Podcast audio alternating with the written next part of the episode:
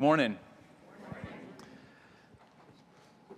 I want to uh, invite you to kind of think about something as we begin today in a certain way. It's an experience I think that probably all of us have uh, in some way or another, but it's a good kind of mindset for where the journey might take us today, okay? And this is the exercise, the experience I want you to think about.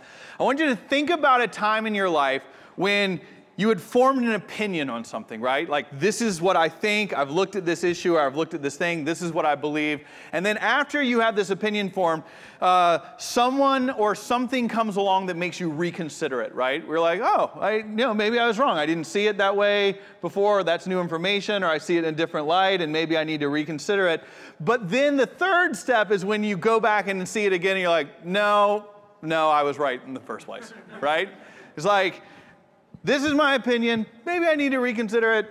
No, no, I don't. I was uh, how I saw it in the beginning was actually right. I'm not changing my mind on that. I'll give you an example.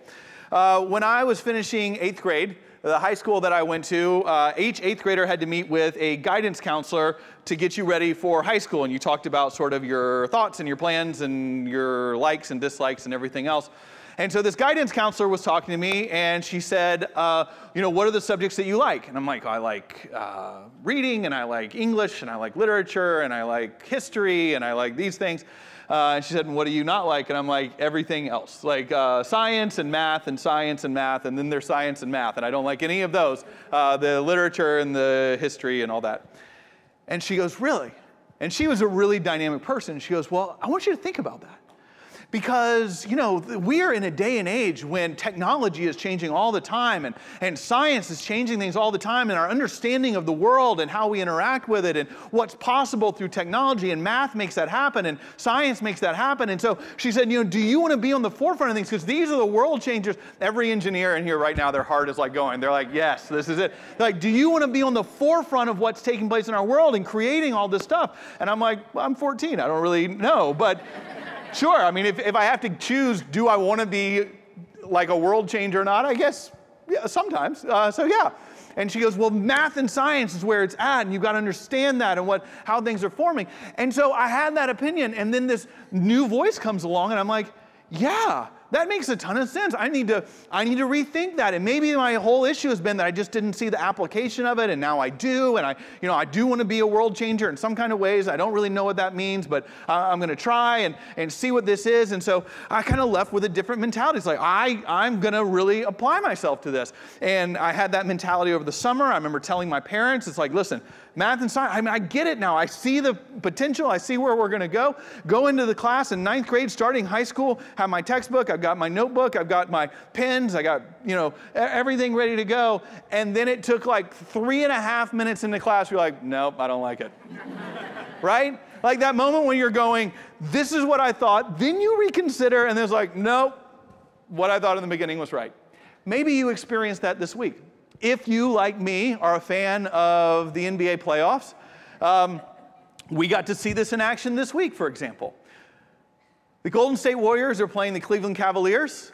Every expert who is paid that I can find, and then those of us like me who are experts in our own minds and hearts, even though no one pays us for our opinion on this, would tell you that the Golden State Warriors are most likely going to win this uh, NBA uh, championship, and they should win it pretty easily, right?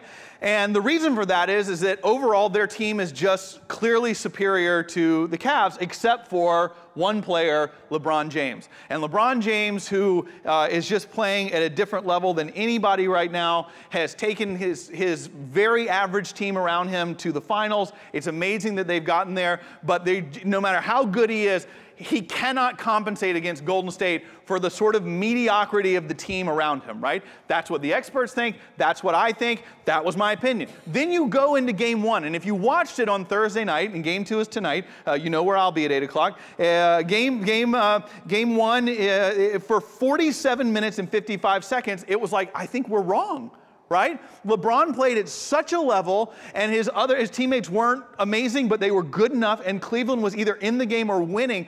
And and for 47 minutes and 55 seconds, like I don't know, maybe we need to reconsider this. This could really happen. Except the problem is, is an NBA game is 48 minutes, not 47 minutes and 55 seconds. If you watch the game. the last five seconds of the game, LeBron's teammates managed to blow that game in like a mind altering kind of way. It was so bad watching the last five minutes. And so in the end, you're like, nope, they can't win, right? It's like, this was my opinion. Golden State's going to win. And you're watching the game going, I don't know. Maybe I was wrong. This could like all happen. And then at the end, you're like, no, no, they, they're not going to win. You know what I'm talking? Okay, that's what I'm talking about. This, uh, maybe I'm wrong. No, I was right in the beginning. The reason I'd like you to think about that is because if we're not careful, that could happen to us today. This journey we're on through the book of Romans I know for some of us might have opened up different things as we've gone chapter by chapter through this book. I had an email that I think sums that up two weeks ago. It was an email by a member of our uh, community who wrote and said, I got to be honest with you, when you said that we're going to spend 16 weeks going through the book of Romans this summer, I was like so so not excited about this. Like, this is going to be boring. This is going to be really dry. And she said, my sense of Romans is like it's very legalistic and very like kind of just getting into the minutia and the laws and the rules.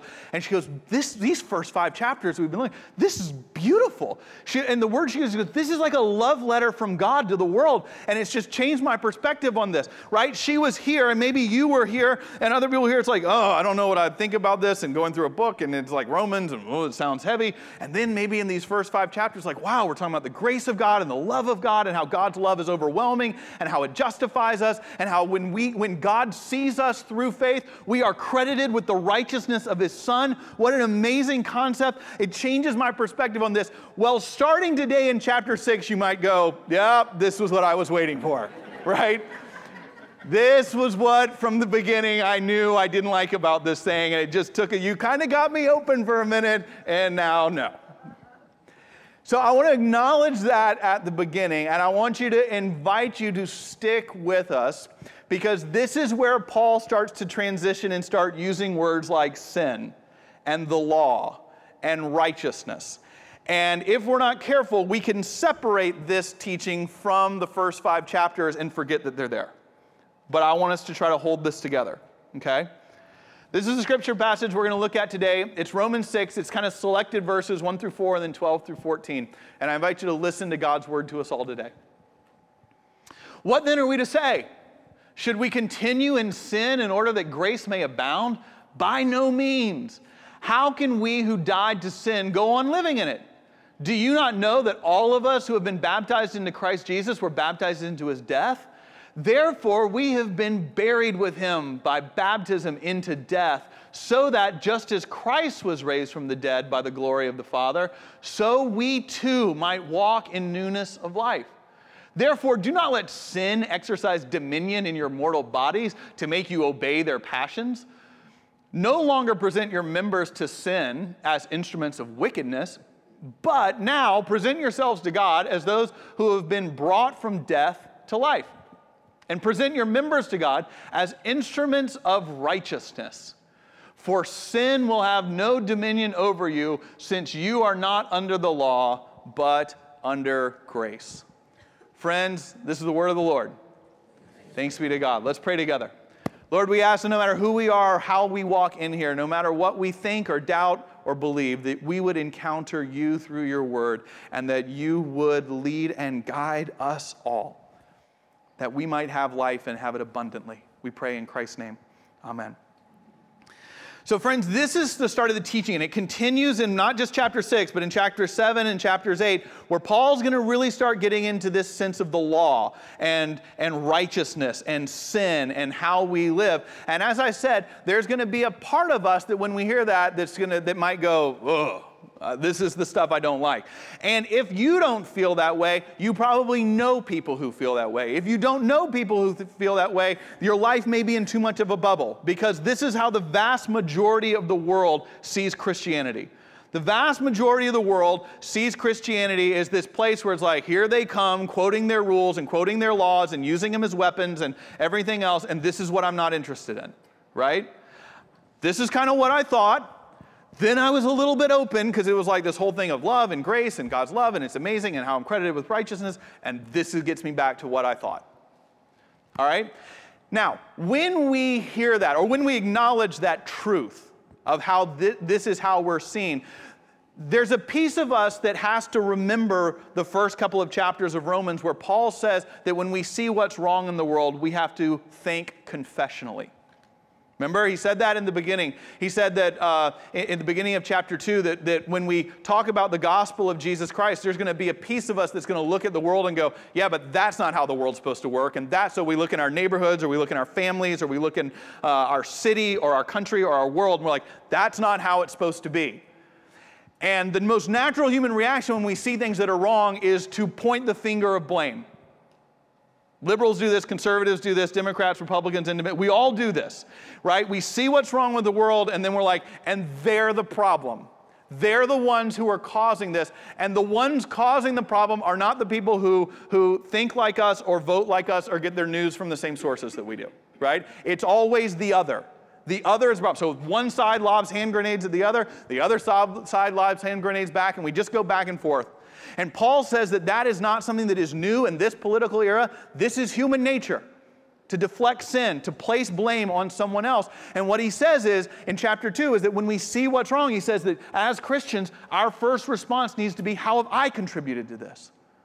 So that I am a part of the brokenness that's around me. It's not just other people and it's not just systems and governments and everything else. So when I see injustice, or when I see consumerism, or when I see gossip, or when I see people who are left out while others are and have their, their sense of belonging destroyed, I have to ask myself, how have I been a contributor? to this? How am I a part of what I've seen here? Not that it's all me, but that I am a piece of this. So when we say that this starts to get into the realm where people are going to go, oh, I don't, I, this is the stuff I don't like, as Christians and as, as the church, we have to at least consider confessionally, Paul saying, how we've been a part of that. And the fact is, friends, is this is that the, fa- the fact is, is that there have been elements of the church and of Christianity that have used Bible verses, especially around the idea of righteousness, like weapons. They have used them like weapons to divide those who get it from those who don't, in their eyes. Now, and it's interesting the subjects we fight about, right? It's not the stuff Jesus talked a lot about, like financial generosity, right? Everyone's like, oh, I don't want to talk about that. I don't, I don't, don't get into my business on that. We're going to pick another more sensational issue that is more on the fringes, and that's the one. And then we're going to take some verses out, and we are going to use them like a weapon, and it is going to divide those from us, the clean from the not. And at our worst, we're even going to act like Romans 1 through 5 doesn't exist. Because what we're going to say is, yeah, there's this stuff about justification by faith and everything else, and you've been credited with righteousness. But if you were really doing things the right way and knowing God and loving God and in relation with God, you wouldn't make this mistake. So if you keep doing this, or if you don't see this the right way, it might call into question is your relationship with God real, or valid, or right, or strong enough? We have been contributors to that idea. It's not just the media, it's not just the people on the other side who do this. I'm not saying it's all us, but we have to think confessionally about where we have been associated with that, maybe even where we've participated in it. And so people see this and like, all the rules, and now who's in or out. I saw an interesting video recently. It was a video of a, a, a Veritas forum, a conversation about truth. And this was a particular Veritas forum took Tim Keller, the pastor of Redeemer Presbyterian in New York City. We've read some stuff here uh, by him, and uh, a reporter who was very clear that he's not a person of faith and not a Christian. And they were, and the reporter was asking Tim Keller questions about the Christian worldview about truth and he was going through what Romans like 1 through 5 is about. He said, We're saved by faith. We are credited with the righteousness of God, this amazing love and grace of Jesus Christ. And, uh, and this is good news and this is exciting. And then the reporter was waiting to kind of get into this stuff, the Romans 6 stuff. And he started asking Tim Keller about current events. He's like, well, what do you think about this? And what do you think about this? And what do you think about this? And Tim Keller was going, well, this is how I understand this issue, and this is how I think about this, and this is how I approach it. And the reporter said, so what you're saying is, is that there's all this love stuff at the beginning, but if people aren't following the rules the way you say so, then they're not going to go to heaven. And Tim Keller did what you and I as Christians need to do, and he said, no, no, no, no, no, no, no, no. We need to go back and understand that this is about a relationship with God. And that what we believe is that salvation is given by grace through faith, and there is nothing we can do to add to that, and there's nothing we can do to take away from it. It's not that following rules gets you into heaven, he said. It's about grace that we're saved. And so breaking a rule or breaking a law doesn't disqualify you from heaven. Grace and God's love are that big that and that Christianity is about more than punching your ticket to the great by and by. That the law and the rules and the, the, the, ideas of righteousness are not given so that we figure out who really gets to heaven and who doesn't, who's really clean and who's not, who's really righteous and who's not. Yeah, we've been contributors to that narrative. But the, the law is given to us so that we can live with God in the here and now. I want to say that again because it's important. At the core of our faith is that we are a faith about relationship relationship with God and relationship with each other. And as human beings, we are designed that relationships are where we truly find meaning. If you are in a good relationship, if your relationships around you and your family, your friendships are healthy, it is amazing how much joy you can have even if things are hard in your career or something else. And when things are wrong, it doesn't matter how great your resume is. If your relationships are struggling, it's like nothing's quite right. We are at our core relational beings. It's how we've been designed and that the rules and the law that Paul's going to start getting into now are not meant as qualifiers and litmus tests of righteousness to receive salvation. We can't forget Romans 1 through 5. But rather, these laws, this rule that we're going to talk about today and next week and the week after, are really going more and more detail into like, how do you live in that now? How do you follow Jesus now? What are the decisions you make? How do you do this on a daily basis? What are the values that go into those decisions? That it's around relationship. The language that was used in Romans 6 is relational language. We are baptized into Christ. We live in Christ. We die with Christ to sin, and we rise in Christ to something new. Paul's saying this is still about relationship. The first five chapters about love and grace weren't just about a preamble to now the checklist of righteousness comes. But think about it, and this is really important. Every relationship, if we are relational beings, has a certain framework, certain values that are needed to live into and maintain if that relationship is going to stay good over time. Friendships work that way. You do certain things, you make values in certain ways, you have certain experience together, the friendship grows. If you don't, the friendship suffers. There are certain things in your family, and every family is a little bit unique, where it's like, this is kind of how we do things, and these are the values with which we make decisions, and this is how we do things openly and honestly. And as we do those things together, and as we share, and as we're honest with each other, the connections grow and the relationship grows. But the moment we start telling lies or deceiving or keeping things from each other or everything else, it's not that someone's coming out and throwing a penalty flag on us going, you broke the rules. It's about the relationship suffers. And so, what the law is trying to do, Paul says, is this is what a with God life looks like. This is how you live daily in that relationship of love, not how you have a checklist of righteousness. You could use any relationship to make this point, but I'm going to use the one of marriage. One of the great opportunities, one of the great gifts I have as a pastor is that I get to officiate weddings. I got to do this for a wonderful wedding just a few weeks ago. It's a great gift to me. I love it. It's one of my favorite things I get to do. I love getting to know the couple beforehand. I love meeting with them. I love hearing about the things that, that, that they do and the things that they love and the things that they struggle with and the hopes they have and the dreams, the stuff they do to really connect. There's times in those meetings where I'm like, that's a great idea. I should be thinking about that, right? Like my marriage would work better if I thought about things that way. So it's like this whole thing where where uh, stuff's amazing. And then I love being a part of the ceremony. I love being there and getting to talk with people about it. But what the reason we do that premarital counseling the reason we have uh, vows that we make the reason that we do all this is because what we're saying is there's a framework for how a marriage works there are rules so to speak for how a marriage works. Now, no one goes into it for that, right? I have never been a part of a wedding where when you're like, why are you getting married? Someone sat there and was like, I just need more rules in my life, right? It's like, I just need a little more structure, and if I have to commit to her, it gives me more structure. So That's it. No one does it for the rules. No one. And you shouldn't. You do it because this, there's this uh, connection and there's joy. And it's like life is better off. And I thought I knew life and then I didn't know life. And because I realized because I met this person and life makes sense now and I have this you know, joy in my heart and blah, blah, blah. And it's all real and all good and everything else. But,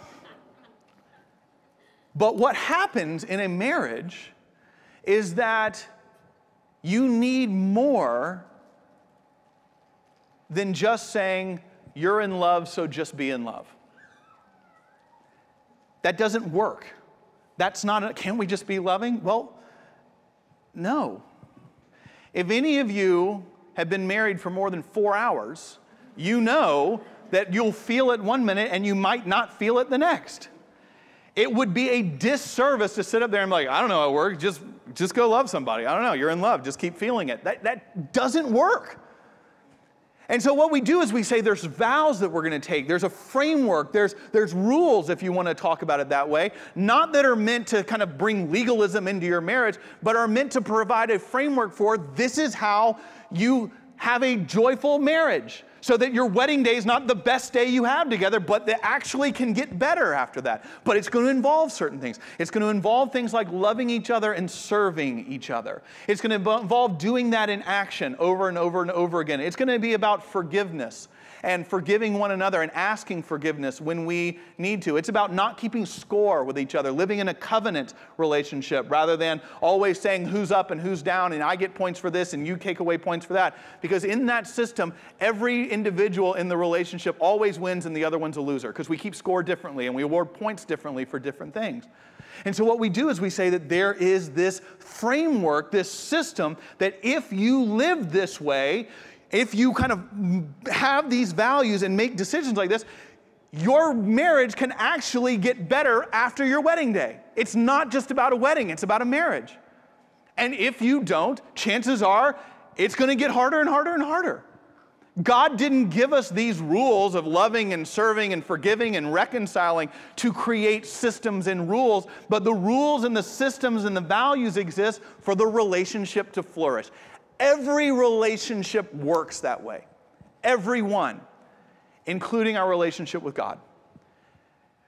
Paul is assuming we will remember Romans 1 through 5 of this love that is overwhelming to us that we sing about and we worship about. But he is saying, here's the framework in chapter 6, 7, and 8 for how you live in that each and every. How do you make decisions? What do you pay attention to? And what values drive you? So, how do we think about that here? How do we even begin to think about that this week? Well, again, we're going to go into more details over the next couple of weeks. But today, from like a 30,000 foot view, I want to take that for how we do that here at Covenant, just for the last couple of minutes. We're going to be a, a phrase on the, on the screens, our vision statement. I hope that you have heard it or seen it or at least sounds vaguely familiar at some level. What do we do here at Covenant? We don't just look and be like, yeah, just go follow Jesus. Good luck with that. What we say is that we are a community that's encouraging one another to follow Jesus wherever we live, work, and play, which I think is a great statement. Um, uh, I don't know if all of you think it's a great statement. Uh, I know at least the session thought it was a great statement at the time.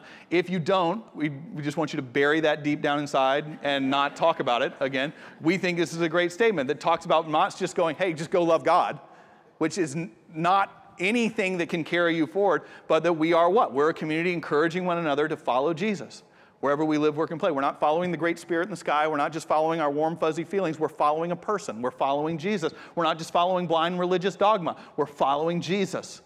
Relationship is at the core of what we're about, but we don't just worship Jesus alone. Right? It's easy to like kind of turn faith into like Jesus is my boyfriend sort of thing, right? It's like he just, I love my Jesus and my Jesus loves me, and we just have all these great feelings.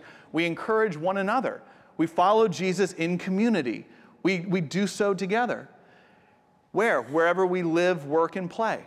Why? That there is an actual purpose to why we live, that you exist in this world for more than just going to church and having a job and advancing in your career and making a good salary and having a perfect family and having the right social networks and getting into the right clubs and your kids going to the right schools and then them going to the right schools and just like uh, repeating the pattern over again. Life is about more than that so that when we go into our neighborhoods, when we go to our work, when we go to where we hang out and play, there is a purpose to that. We're saying, You are here for a reason. That the action is not what takes place on this campus, but this campus is a place to send you out, to live deliberately in this world, to stand for something and have your life count. This is what we say we're about. Well, how do you do that? Well, there's three things that we talk about that we see in the scriptures as every follower of Jesus who comes alive in these ways, a pattern that they follow. We see it in Mark chapter 3, we see it in the uh, book of Luke. There's three different um, behaviors that you see over and over again. Again, it's not a mystery. Just go do this. There's, there's a framework of how we live. So the first thing we talk about is this we talk about the need to live in solitude. We talked about this last fall. Every again and again and again. Again, this is nothing new. We've talked about this. You see Jesus over and over again in the Gospels pulling back from the crowds and going off to pray and spend time with God. How important that is. How important that the big days of Jesus' life and his ministry almost always begin in prayer by himself. And the importance for you and I to live in this world in a way where we are doing the same thing. Because if you're like me, this is the easiest thing to push aside because we're just so busy or our phones are just blowing up all the time and we have to respond. But where are those moments where we stop and say and hear the voice of God through scripture and through prayer that says, You are my beloved? That email I received that said the book of Romans is like a love letter, they were very clear, and I appreciated their clarity on this. They weren't praising the sermons, and I was, I was grateful for that. It's good for us not to get too big of a head about any of this stuff. But what they said is, I'm doing what was asked, and I'm reading a chap- the chapter we're in that week, and I'm reading it every day. Just letting the scripture wash over me it takes five minutes just to do it. But it's this way that by themselves they're just reading the chapter, hearing the scriptures, and letting the love of God flow over them. How are you praying? How are you going? Maybe, you know, and you should have some ideas about this. Uh, go on a prayer walk this week rather than praying in your room. Keep a journal this week. Like, how do you take these practices of solitude and hearing the voice of God that says to you and I, You are my beloved? Because, friends, no matter who you are this week, you're going to hear a lot of messages that tell you what you're worth and what you're not worth, where you find meaning and where meaning is taken away and you feel like you don't count.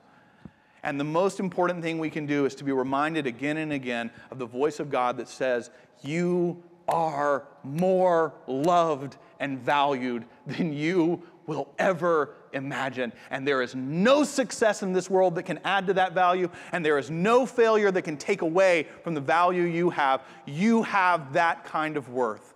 It's in solitude that we hear that voice whisper to us again. But solitude is not the only practice we do that. Solitude that Jesus then returns, we see in the Gospels, and he then starts interacting with people. And so the second thing we talk about is community that we need to live in community with other people, that we encourage one another. Research shows us that, that the kind of community we need is not just like people to be friends with on uh, Facebook or Instagram. It's not just people to go to concerts with. It's not just people to go to sporting events with. Research shows that people flourish when they are in intentional relationships of truth telling. That's the kind of community we're going for. Where is it that people speak the truth into your life and they welcome you seeking to do the same? Where is it that when you are beaten up and feel worthless and feel like you have nothing to give or feel that you have not developed to your full potential, where is that place? Where are the voices of folks who come along and say, You are loved, you are valued, you have not been abandoned by God. We are Easter resurrection people, and God will show up in this again. And I am praying for you, and I am standing with you in this, and I love you in this, and I am walking with you in this. We all need those voices. We also need those voices of truth where we are, when we are in conflict, the people who love us enough to go, You're really kind of acting like a jerk right now. Right? Like, I love you enough to say, Why did you think that was a good response? These are not just about folks to hang out with. It's about where do we have a community of people where we seek truth together. And finally, we say that the solitude and community leads to service, that Jesus then lastly sends people out, and he does so himself, to go out and to find places of brokenness in the world and to serve those places. There are places in our neighborhoods. There are people in our neighborhoods who are lonely. There are people in their neighborhoods who are desperate. There are people in our own neighborhoods, I don't care what zip code you live in, who are hurting and lost. And it's about who's going to be the one to walk across the street and knock on the door and invite them to dinner. Who's going to be the one to pray and to lift up? Who's going to be the one to step out of their comfort zone going, God, I just need more of you? And to realize that where you might most experience God is when you walk out seeking to love and to serve someone else. And this is the pattern over and over and over again. What we don't say here at Covenant is just go love God. What we say is we want to be a part of this kind of community, and these are the actions we see in Scripture. And this might start sounding like rules, but it's not. It's an invitation for how our relationship with God flourishes. And if we say no to it, the people we are most hurting are ourselves, and then through us, those around us who we're closest to.